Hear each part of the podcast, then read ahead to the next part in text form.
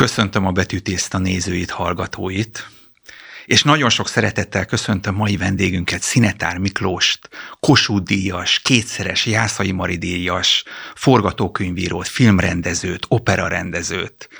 Jó napot kívánok! A Széchenyi Akadémiának, kuratóriumának a tagját. Nagyon köszönöm, hogy elfogadta a meghívásunkat. Én köszönöm a meghívást, üdvözlöm a hallgatókat. Professzor úr, európai kultúra. Ön hogy építené fel ezt a házat, hogyha ezt háznak, mik az alapjai, mik, mik, mik az emeletei, időrendileg esetleg, vagy van-e olyan, ami időrendbe olyat hozott, ami, ami esetleg teljesen új, mint az előtte lévők? Ön hogy, hogy, hogy, hogy szedné össze? Nézze, én csak személyeset tudok mondani. Ami az, nekem, az kell, az kell, igen. Ami nekem, mert minden embernek megvan a maga ízlése, a maga érdeklődése. Nekem vannak ilyen oszlopok, ilyen csodák az európai kultúrában. Shakespeare, Molière, Mozart, Verdi, Wagner, Leonardo, hát ezek közhelyek, de nekem ezek az etalonok.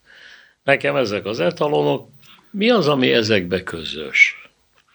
Ah, hát most megint egy ilyen banálisat mondok, az a közös bennük, hogy rendkívül bonyolultan nézik az életet. Tehát nem egysíkúan, nem egyszerűen, hanem mindenek van legalább két, de inkább három, négy, öt oldala, hogy egyszerre van jelen a vígjáték és a dráma, egyszerre van jelen a szép és a csúnya, szóval az életed, mint olyat egy gazdag valaminek ábrázolják. Meg hát nagyon tehetségesek voltak, de bocsánat, én az európai kultúráról csak ilyen általánosságokat tudok mondani. Nagyon jó ez, professzor úr. Egyébként a mi kultúránk mennyire határoz meg minket, mennyire határol be minket? Európaiakat. Ez hogy Hát nézze, olyan például minket behatárol ez a csodálatos magyar nyelv. Ez egy gyönyörű nyelv. De Európában nem olyan ismert meg a világban. Egy magyar film, ami magyarul szólal meg, hát az nem véletlen tolódik el gyakran csak a képiség irányába, mert a nyelv, hát az nem. Egy amerikai filmet legyártanak az angol nyelv folytán, mert az egy elfogadott nyelv, de, de hát a magyar nyelv az csodálatos, de hát csak hogy példákat mondjak, hogy ilyen világméretű művészek, én merem állítani, hogy világ, mint amilyen az Adi vagy a Karinti, hát nem nagyon van, nincsenek lefordítva. Nem, nem ismerik őket a világban olyan mértékben, amennyire az hát tulajdonképpen reális lenne. Ezt akartam is kérdezni, hogy mi az európai kultúrának mit adtunk, miben hoztunk újdonságot, milyen gondolati tartalmat tart a professzor úr, amit, amit, amit Magyarország, a magyar nemzet hozott be? Hát talán megint elfogult, amit, amit én szeretek, szóval a magyar irodalomnak, meg festészetnek az én szemszögemből van egy rálátása a világra. Tehát valami furcsa, ahogy tényleg az előbb mondtam, Adit, meg Karintit mélyen a saját lelkéből és mély megrendüléssel és mégis távolságtartással nézi. És hát ami a magyarnak az egyik, sokan tagadják, tehát az egyik legfőbb, hát az a fajta játékosság és irónia. Ahogy a József Attila azt mondja, hogy egész népemet fogom tani, tani. Ahogy a Petőfi azt mondja, hogy nem Pesten történt, amit hallotok. Ahogy ironizálni tud ezzel. Hát most én nem beszélek a Karintiról, de és Professzor, ilyen... ko- kompország vagyunk? Hát ezt, ezt, ezt nem mondanám, nem vagyunk, mert a kompország az azt jelenti, hogy de mi, mi egy elég sajátos valami vagyunk. Kérem szépen, nézd, előre ezzel sokszor elmondtam, én nagyon szeretem a hazámat, és nagyon szeretem a magyar nyelvet, és a magyar kultúrát. De én ezt, hogy magyar, amihez én kötődöm. Hát azt az utolsó 300-350 évnek tartom. Szóval jó, hát biztos nagyon szép a honfoglalás, meg a Nagy Lajos, meg a Nagy Lajos, aki szót se tud magyarul, meg de mind nagyon szép és jó, meg nagy bíró. De hát igazán ez akkor született ez az ország, és főleg ez a kultúra, amikor a török dúlás után, hát volt egy Mária Teréziai népszavazás, ami azt mutatta ki, hogy az eredeti őslakosságnak 7 százaléka maradt meg. És abból a 7 százalékból is benne voltak a kúnok, aki eredetileg egy ellenséges nemzet volt.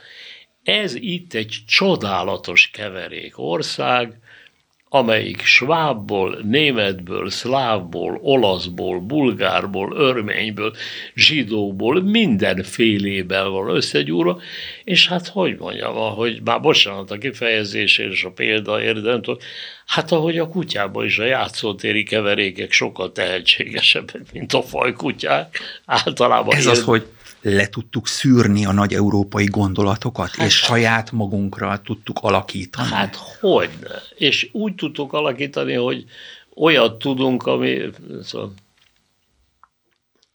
mondhatok egy példát, ami egy kedvenc példa. Hát van ez a francia kultúra, gyönyörű. Hát van ez a gyönyörű francia vers, hogy les sanglons longs de violon, blessé mon cœur, d'une longueur monotone. Ugyanez magyarul. Ősz húrja, zsong, jajong, busong a tájon, s ont monoton bút konokon és fájon. Szebb. Pedig az eredeti is gyönyörű. És hát ahogy a, a nagyszerű amerikai film, hogy valami egész brutális más mondjak, a Frédi és Béni. Hát a Rományi József magyar szövegével mennyivel érdekesebb, mint az eredetivel. Szóval mi valamiket tudunk, ami hát így kialakult az, az évszázadokat, persze azzal a hátrányal, hogy egy más fajta nyelv, mint a többi. De egész különlegesen nagyszerű. Ezt nem akartam kérdezni, de most ez nagyon szerintem ebbe a 350 évhez ideillik. A reformáció professzor úr, amit a magyar reformáció és a reformációnak a tudományra, meg a művészetekre gyakorolt hatása. Ön ezt, ön ezt hogy értékeli? Hát először is azt mondanám el, hogy én, én nem érzem magam olyan nagy tudósnak, hogy mindenről tudok valami érte, ér, végsőt bölcsességet mondani vegyük úgy ezt az egész mai beszélgetésünket, hogy én elmondom a saját szubjektív véleményemet, amiben lehetnek gyerekességek, sőt, még hülyeségek is. De én, én, én így látom, ha megtisztel azzal, hogy meghívott, akkor ezeket elmondom. A magyar reformáció egy váltó, váltakozó dolog. A magyar reformáció az egy szabadságharcos valami. Egyszerűen azért, mert a Habsburgok katolicizmusával szembe született meg. Tehát tulajdonképpen azt nem lehet másként értékelni a gyökereknél, mint valami nagy nemzeti felbuzdulást. Ugyanakkor a másik oldalon pedig vithatatlan, hogy a, a katolikus kultúrának van egy olyan hallatlan gazdagsága, ami kötődik a Bibliához, amit viszont ez nem tud pótolni. De mondjuk 500 évvel ezelőtt egy olyan kulturális forradalom is jött létre, nem? Hát mondjuk az a költőink is szinte mindannyian protestáns háttérből származtak. De hát ez összefüggött a történelmi eseményekkel. Szóval ez a hogy mondjam, a pszichológiában mondják azt, hogy szeretve gyűlöl és gyűlölve szeret. Szóval ez a mi egész viszonyunk Európához, meg a Habsburgokhoz, ez mindig egy ilyen felemás, skizofrén dolog volt, amiben egyszerre volt jelen a feltétel nélküli imádat és a feltétel nélküli gyűlölet. Ez, és ez egy, egy személybe is megvolt, hát hogy mondjam, az a magyar földesúr, aki végtelen szabadságharcos volt a magyar érdekekért, és harcolt a Habsburgok ellen. Közben a saját jobbágyait úgy nyomta el, mint ami akkor már Nyugat-Európában elképzelhetetlen volt. Ennek ez, ez a kettőség is, Igen. is benne, benne van a dologban. És hát, amint az előbb mondtam, hogy a, hogy a reformáció az egy mindenképpen egy szabadságharcos gesztus volt. Hát végül is az, az egész 1848-nak is nagyon erős ez a háttere, de ez tulajdonképpen a Habsburgok katolicizmusa miatt alakult. Fordítva lett volna, lehet, hogy ford. Ha Habsburgok reformátusok lettek volna, akkor lehet, hogy itt, mint Lengyelországban kialakult volna, mint hogy Lengyelországban kialakult ez a fantasztikus katolikus többség szembe a cári Oroszországgal. Szóval a, a dolgoknak általában van egy felülete és van egy eredője. Az egy másik kérdés, amit én már életem során nagyon tapasztaltam, hogy a dolgok megnevezése, az per abszolút gyakran nem, nem stimmel azzal. Szóval, hogy mondjam, most mondok egy példát, abban sok vitát volt. Ugye, nagyon gyakran mondják nálunk azt, hogy uh, keresztény nemzeti, mint egy műsorba. Na most arról nem beszélek, hogy ennek az eredete az, hogy hát ezt a hortiek találták ki, ilyen a világon. Nincs, hogy azért keresztény nemzeti, mert hogy nem zsidó, azt jelentette ez a maga idejében. De hát, hogy most én nagyon elő kell legyek, és latinos, hát ez egy kontradikció in adjecto, ez egy önmagában való ellenmondás. A kereszténység, mint olyan, az a zsidó nacionalizmus nemzeti ellen jött létre.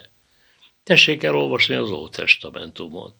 Csupa hazafias kirohanás az egész, amikor a babiloni fogságból hazaköltöztek, mert hazaengedték a zsidókat, akkor kötelezték a férfiakat, hogy váljanak el azoktól a feleségüktől, akiket Babilonba vettek el. Ennyire nacionalisták voltak.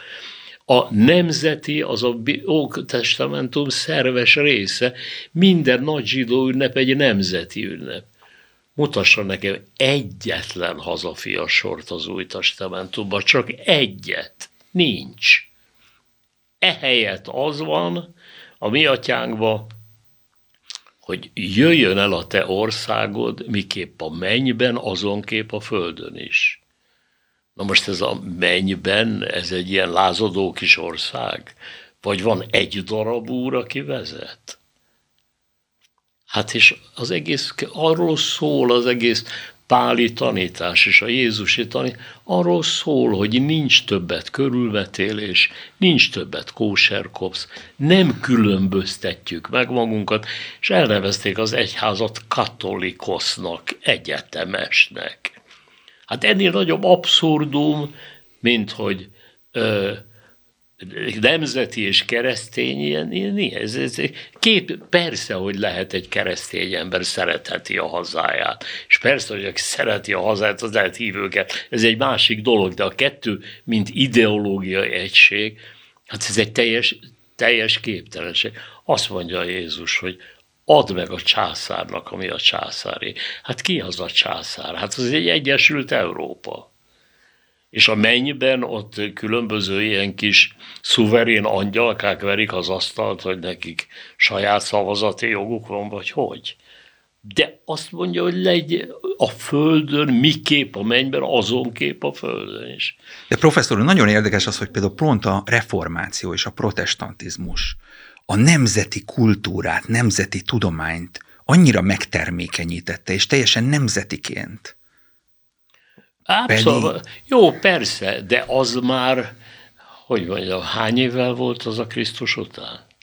1500. Hát az, egy, az már egy másik dolog, de az, hát ez, ez ugyanolyan nonsens a keresztény nemzeti, mint amilyen nonsens volt a szocialista hazafiság. Hát ez egy a szocialista, a szocialista gondolatot hazafiság ellen találták ki. Hát arról szólt az egész. Úgyhogy persze, de ennek nincs jelentősége, mert általában a fogalmakat, azokat egyszerűen már senki nem gondolja végig, és ezeknek nincs mindig egy aktuális jelentősége van. Na most ez hogy keresztény nemzeti, ez szerintem ez, ez egy nonsens, de mindig van egyfajta aktuális jelentősége. És akkor, amikor éppen aktuális jelentősége van, akkor komolyan gondolják. Hát persze, nekem egyik kedvenc olvasmányom a Luthernak az asztali beszélgetései. Hát az, az persze, az tele van olyan nemzeti ízzel, meg zamattal, de, de hát a dolgoknak van valami ősi lerakata, a fogalmaknak. Na most ezeket, hát, hogy mondja, módjával kéne idézni, meg, meg úgy kéne megfogalmazni, hogy valami köze legyen valamihez. Igen. De hát ez nem egyedülálló. Ez nem egyedülálló, hát hogy mondjam, élünk egy országban, hát egy egyszerű mellékes dolog. De megmagyarázni mindent lehet. Élünk egy országban, amelynek a vezetése és a kormánya érthető módon, meg elfogadható, mindig elmondja hetente ötször, hogy ő konzervatív.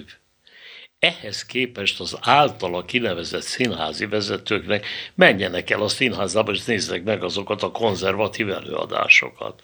Hát semmi közük nincs ahhoz, hogy mi a konzerv. Szóval, hogy mondjam, a fogalmak, a hivatkozási alapok, ez egyébként ennek a, a világnak az egyik, hát szóval, hogy mondjam, én, én bizonyos értelemben ezzel a világgal, amiben élünk, ezt én nagyon elégedett vagyok, mert főleg nálunk, ahol béke van, pillanatnyilag. De hát tulajdonképpen sokkal tovább élnek az emberek, mint ezelőtt száz évvel, sokkal kevesebb a mély szegény, bár rengeteg, és a világ rengeteget fejlődött. Másfelől viszont egyszerűen... Ezt akartam kérdezni, hogy kell a kultúrát félteni? Ön szerint, professzor? Hát, hogy mondjam, az a latin inter arma silent múzé, háborúba hallgatnak a múzsák, Covidba is hallgatnak a múzsák, válságban De is. pont ebbe, hogy a, a kifejezéseink, fogalmaink devalválódnak, vagy egyáltalán el is tűnnek, ez a kultúrára is hatással van ön szerint? A kultúrát mindig különböző ostromok érik, amióta a világ világ, mindig megjelenik az a bizonyos pápa, aki a michelangelo diktálja, hogy mit festen a plafonra, de a michelangelo ezt mindig kivédik valahogy. Meg jönnek a víjonok. Ilyen a, a, a világ, ilyen felhasznál valamit abból, amit a pápa mondott, de ugyanakkor azt, azt festi a Sixtusi pápból a tetejére, amit ő jónak lát.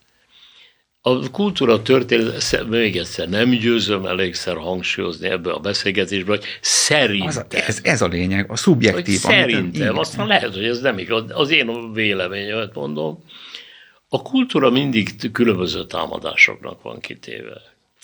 Hol ideológiai támadásnak, amikor az ideológia elkezd erőszakoskodni vele, hol a kapitalizmus támadásának, amíg arról akar szólni minden, hogy mi mennyibe kerül, és minden legyen jó üzlet, hol önmaga támadásának, amikor öngyilkos módon ő maga akar olyan világmegváltásokat csinálni, ami nem a dolga, amire nem, nem erre van kitalálva, és hogy az ugye a 20. század ez ilyen szempontból elég extravagáns század volt, amely folyton megbotránkoztatni akart, azért csinálta dolgokat, hogy az epátélő burzsva megbotránkoztatni a polgárt és valami más.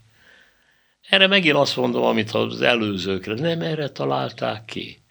A barlangban nem azért festettek, hogy megbotránkoztassák azt, aki ezt látja, de a görög tragédiákat nem arra hozták létre, hogy megbot. Arra hozták létre, hogy gondolatokat fejtsenek ki, még akkor is, ezek a gondolatok, mint például Euripidésznél, elég gyakran botrányosak. Ezek arról szólnak például az Euripidésnél, hogy a hatalom időnként gyába, mint az Ifigenejába, időnként változtatja a véleményét, befolyásolható, és időnként nagy hülyeségeket csinál. Ez egy botrányos dolog, de nem megbotránkoztatni akar, hanem felvilágosítani. És amikor a kultúra önmagát támadja meg, most hol tartunk, professzor úr?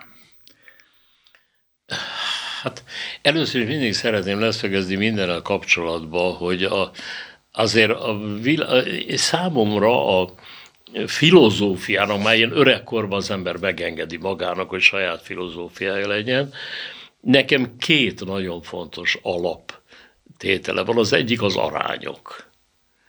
Tehát egyszerűen nem hiszek abba, hogy van jó és rossz, én abban hiszek, hogy arányosan van valamiben, és az a döntő, hogy 80% jó és 20% rossz, vagy fordítva, mert mindenben arányok vannak.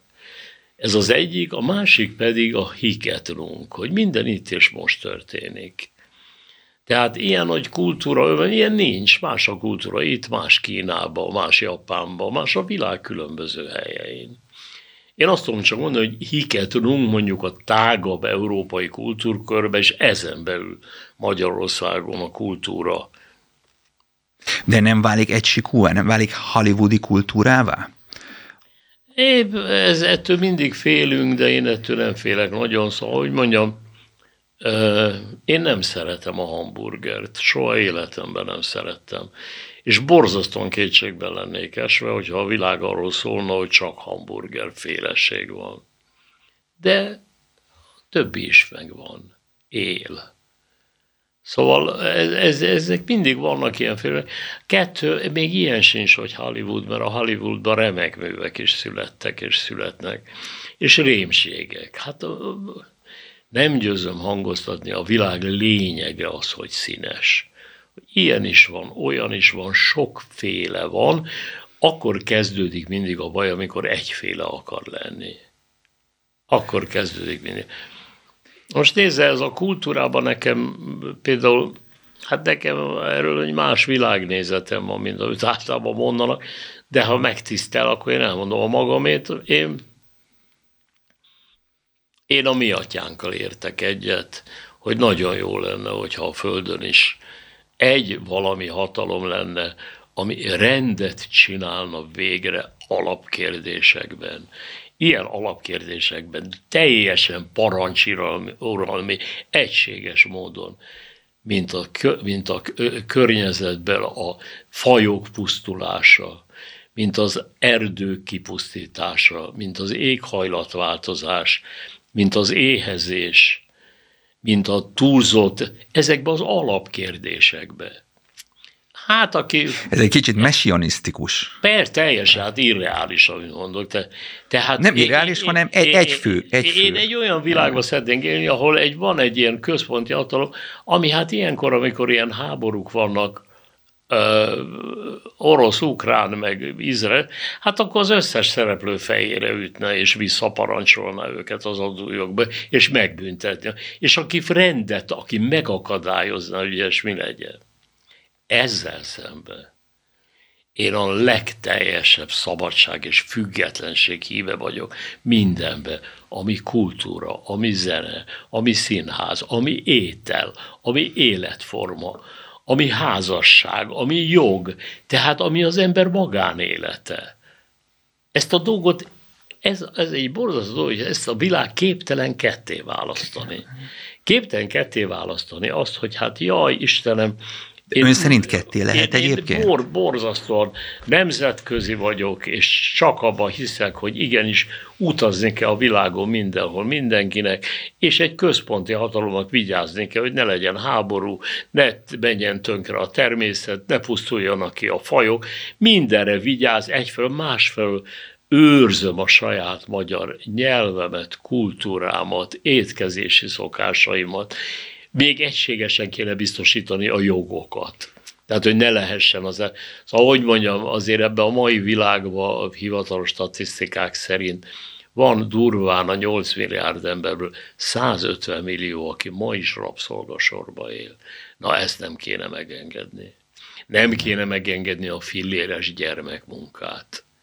Nem kéne megengedni a környezet szennyezésnek a fokát. Na ezekbe kéne egy központi hatalom, amelyik egyszerűen itt nincs izé, ebben nincs függetlenség, nincs.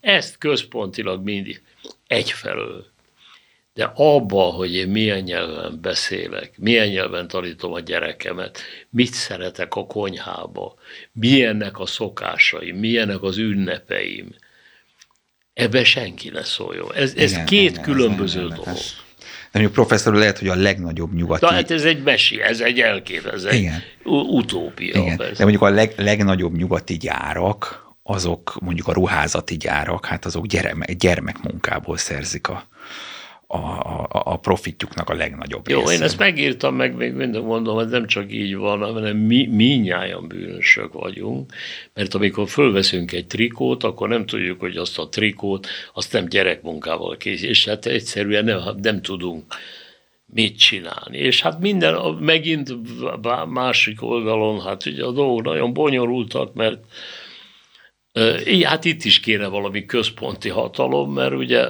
Eisenhower amerikai elnök, amikor nyugdíjba ment, mikor lejárt a második, vagy nem tudom, anyadik, szóval akkor tartott egy búcsúbeszédet, híres búcsúbeszédet, ahol óva intette Amerikát a fegyvergyárak túlzott befolyásától. Mert igenis a világon hát nem tudni, hogy egy ilyen háború mögött mennyi fegyvergyár áll, ami egyszerűen ki akarja próbálni a termékeit. Szóval a fegyvergyárak rettentő sok mindent, és a fegyvergyár tőke ront a világ. Ugyanakkor a másik vonalon pedig ez, amit annyira szeretünk, ez az okos telefon, hát ez a fegyvergyártás mellékterméke, meg a GPS is. Le kéne tudni mondani dolgokról, amik azon az áron termelődnek meg, hogy gyerekmunka van, azon az áron, hogy a fegyvergyárak uralkodnak, ez akkor egy, egy, egy bizonyos értelme szegényebb világ lenne. Kevesebb technikai cuccal, kevesebb GDP-vel. De lehet, hogy több olvasással. De több, olva, több örömmel. Több örömmel. Több örömmel és kevesebb drámával. Ha már itt tartunk a békénél esetleg, professzor úr, az orosz kultúra mennyire része Európa, az európainak, Ön hogy látja ezt? Most nagyon sokan Nézze, akarják. én elfogult vagyok, én imádom az orosz kultúrát. Én imádom, egyáltalán szeret. Dolgoztam kint, rendeztem kint. Hát Dostoyevsky és Tolstoy. A Tolstoyt a mai napig idézem folyton. A Tolstoyt van, a háború és békében van egy jelenet, amit bennem örökké megmarad, hogy a csatatéren ott fekszik a Balkonszki herceg nagyon megsebesülten, és hát a Napóleon megnyerte ott a csatát, jön és nézelődik, és ott látja ezt a nagyon csinos, láthatóan tisztelt, aki nagyon, és utasítja a szánysegédét győző saját orvosa. Na ez az, ami a 20. századra eltűnt. Szóval, amit a Goebbels és a Zdanov elvtársak elintéztek, hogy a civileket is írtani, hogy nincs kegyelem, hogy a, a totális háború. Régen háborúban fölálltak egymással szembe a csapatok, és harcoltak a, egymással a seregek, jó rész zsoldosok. Ez, hogy civil, na most visszatérve az oroszra, én a következőt megírtam, és ezt fenntartom. Ez az én véleményem. Megint ebbe az orosz-ukrán vitába, ebbe az oroszoknak nagyon sok mindenben igazuk volt egészen addig, amíg ki nem lőtték az első akna. Onnantól semmiben nincs igazuk. Onnantól semmiben. Od, szóval od, odáig lehet azon vitatkozni, hogy az ukrán különböző törvények, a különböző nemzetiségek nyelvhasználata elnyomása, de ebben nagyon sok igazság. Lehet azon vitatkozni, hogy a Krímet a Hruscsov egy fogadáson adta oda Ukrajnának, és a büdös élet. Ezen minden lehet vitatkozni egész addig, amíg annak a szerencsétlen ártatlan civilnek, akinek semmi köze az egész, nem lövik szét a lakását. Onnantól kezdve semmiben nincs igazuk. mondjuk bonyolult a világunk, és rendkívül, mint ahogy József Attila mondja, hogy mint egy halom hasított fa, Pontosan. fekszik egymáson a világ, Pontosan. és mindegyik függ Pontosan. a másiktól. De amit Tehát, kérdezett, én az orosz kultúrát imádom, nagyon szeretem. A, to- Tolstoy, dolgoztam kint mindig. Tolstoy miért végezte ki ön szerint olyan gyorsan a Bolkonszki herceget? Tehát egy 40 oldal alatt a, a regény legszimpatikusabb szereplője egy 40 oldal alatt meghal. Igen, mert, nem, nem tudom, nem tudom, ezt, ezt a Tolstoytól kell megkérdezni, nem Biztos. tudom, de hogy mondjam, annyira a többiekkel folytatódik a dolog, annyira a többiekkel folytatódik a dolog. De hát az is, az is a világnak a jellegzetessége, hogy hát ezt, ezt el szoktam mondani, kedvenc példám, hogy annak idején főiskolás koromban a barátommal, a Sós Imrével, a színésszel együtt fölküldtek minket kettőnket a Kékestetői szanatóriumba. És önnek barátja volt Sós? Nagyon jó barát, nagyon-nagyon szerettem, nagyon jó barátom volt. Fölküldtek mind a kettőnket, ott ültöttünk egy hónapot, de nagyon le voltunk pusztulva fizikailag. És hát azt mondta az orvos, hogy hát ezek még a végén, azt emlékszem, hogy még TBC-t fognak, és fölküldtek. Na most fölött voltunk a kékestetőn, hogy ott rendbe hozzanak, és a rendbehozás keretében egyszer, azaz egyszer kaptunk húst egy héten, mert olyan világ volt. És időnként fel akartam telefonálni Pestre, akkor az úgy történt, hogy én meghívta a központot, és a központ kapcsolta, és hát onnan kapcsolni Pestet egy fél óra, de néha másfél óra volt. Ezzel szemben ma felmegyek a Mátrába, akkor előveszem a zsebtelefonomat, és Tajföldöt hívom fel ingyen egy perc alatt. De hogy egy perc alatt, tíz másodperc alatt. Megy, jön ott egy teherautó, és azt mondja, hogy tari, rari, rari, ri, ami azt jelenti, hogy tengeri halat árul fönt. Ezzel szemben a busz pontosan annyi idő alatt jön fel Budapestről Gajatetőig, mint Van 1951-ben. Igen, igen. A világ egy ilyen külön, szóval egyenlőtlen a fejlődés. Se. Professzor úr, ha már Sós Imre, engem nagyon foglalkoztatott az ő sorsa, meg hogy úgy meg, meg, meg, meg, meg ér, érteni. Ő hogy kezelte a, hogy ő, a, hogy ő nem színész családból származott, hanem teljesen földműves családból.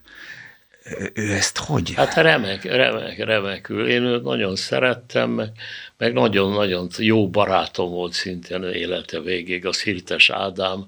Ez egy ilyen társaság volt, akik a, nép, a, külön, a, a, a népből jöttek, és akkor az egész forradalmasították az egész színházat és én nagyon-nagyon szerettem mindig, és volt köztünk egy vonzódás ezekkel a valódi paraszt gyerekekkel, amennyire utálta mindig a népi eszheket. Ez két teljesen különböző dolog. Ahogy a Petőfi meg a Kodály messze különbözik mindattól, amit itt nálunk időnként mint ilyen népi eszhetel adnak. Petőfi azt írja a négyökrös szekérbe, hogy kalmár szellő Hát Mi az, hogy kalmár szellő? Ez egy hülye. Mintől kalmár egy szellő? Miért kalmár szellő?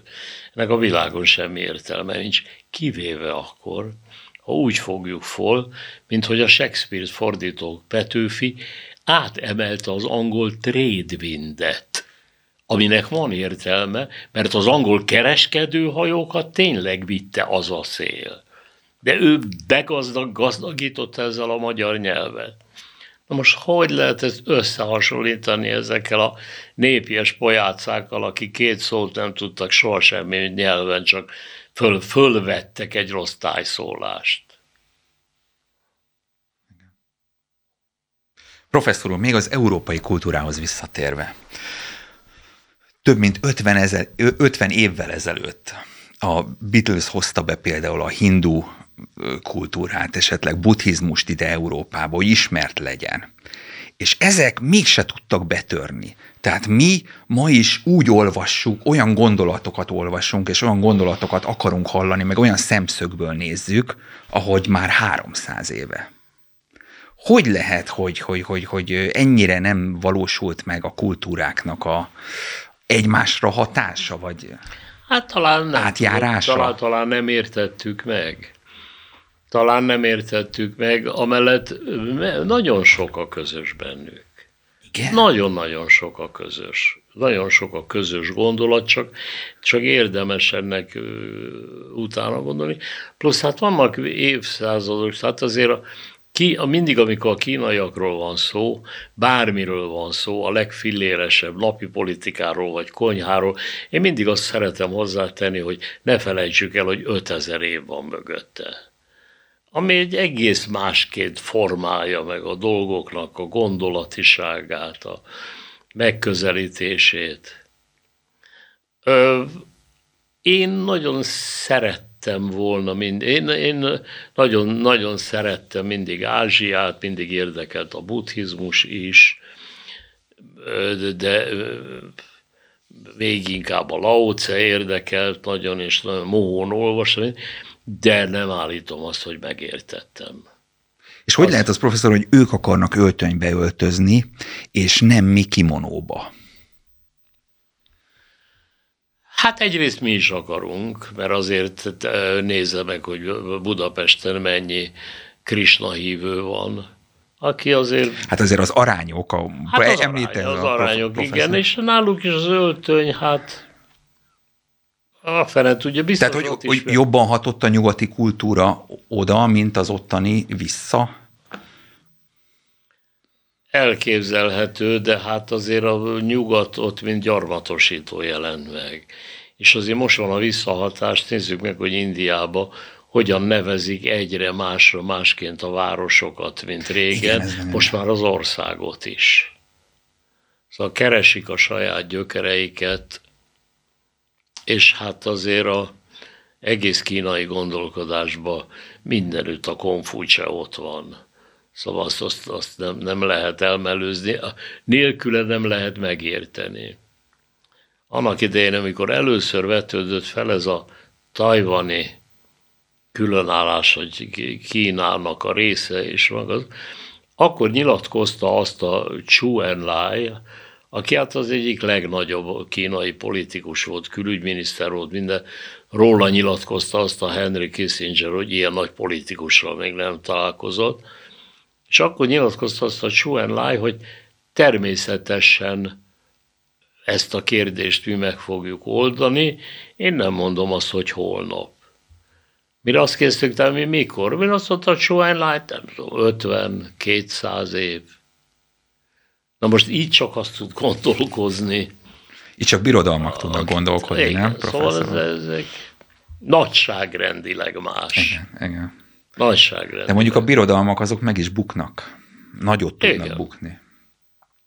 Jó, de hát az egészről, az egész mindenről, amiről beszélgetünk, az egyet nem szabad elfelejteni.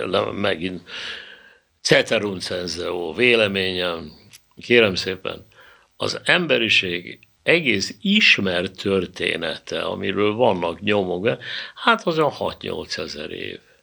Hát az micsoda? Hát az még egy másodperc se. Azzal együtt, hogy az utolsó száz év ennyire fölgyorsított minden, de az egész, hát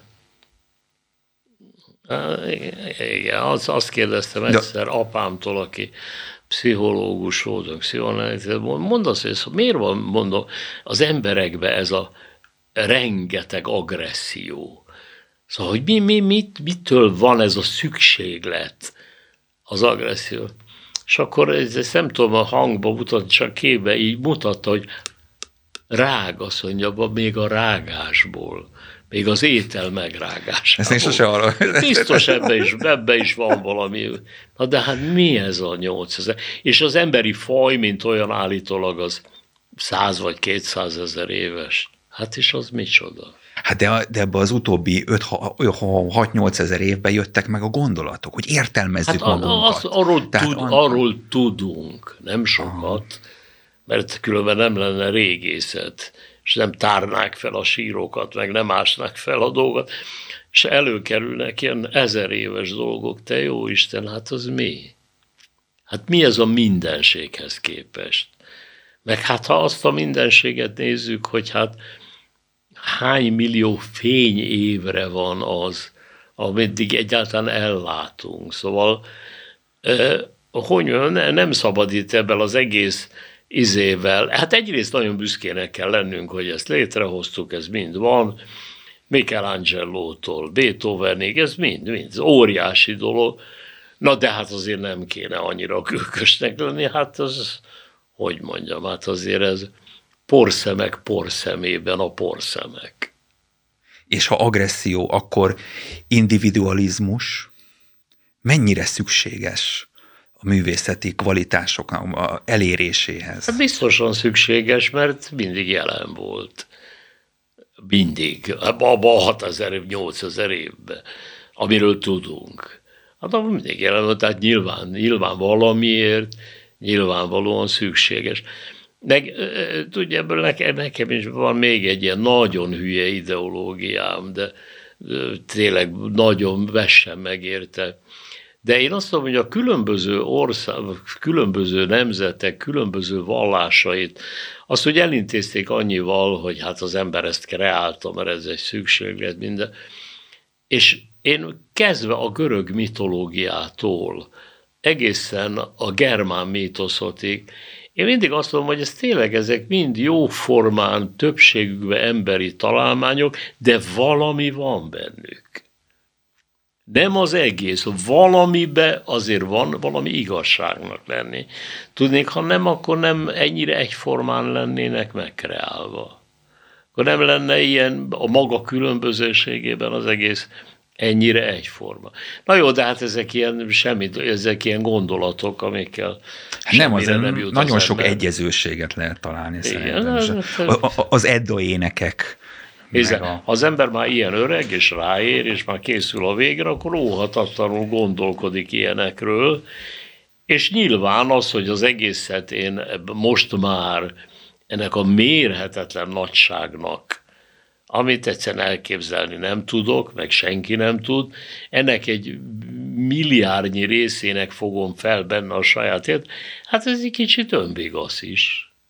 Hát ki avval vigasztalja magát, hogy Allah őt a más világon húrikkal jutalmazza ki ezzel, valaki mindennel vigasztalja magát.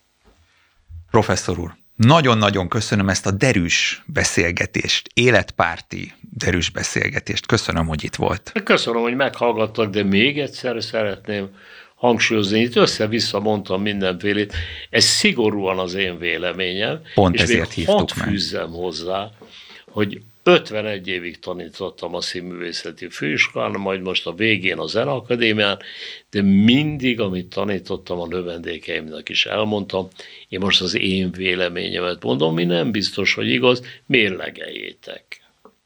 Köszönjük szépen. Köszönöm.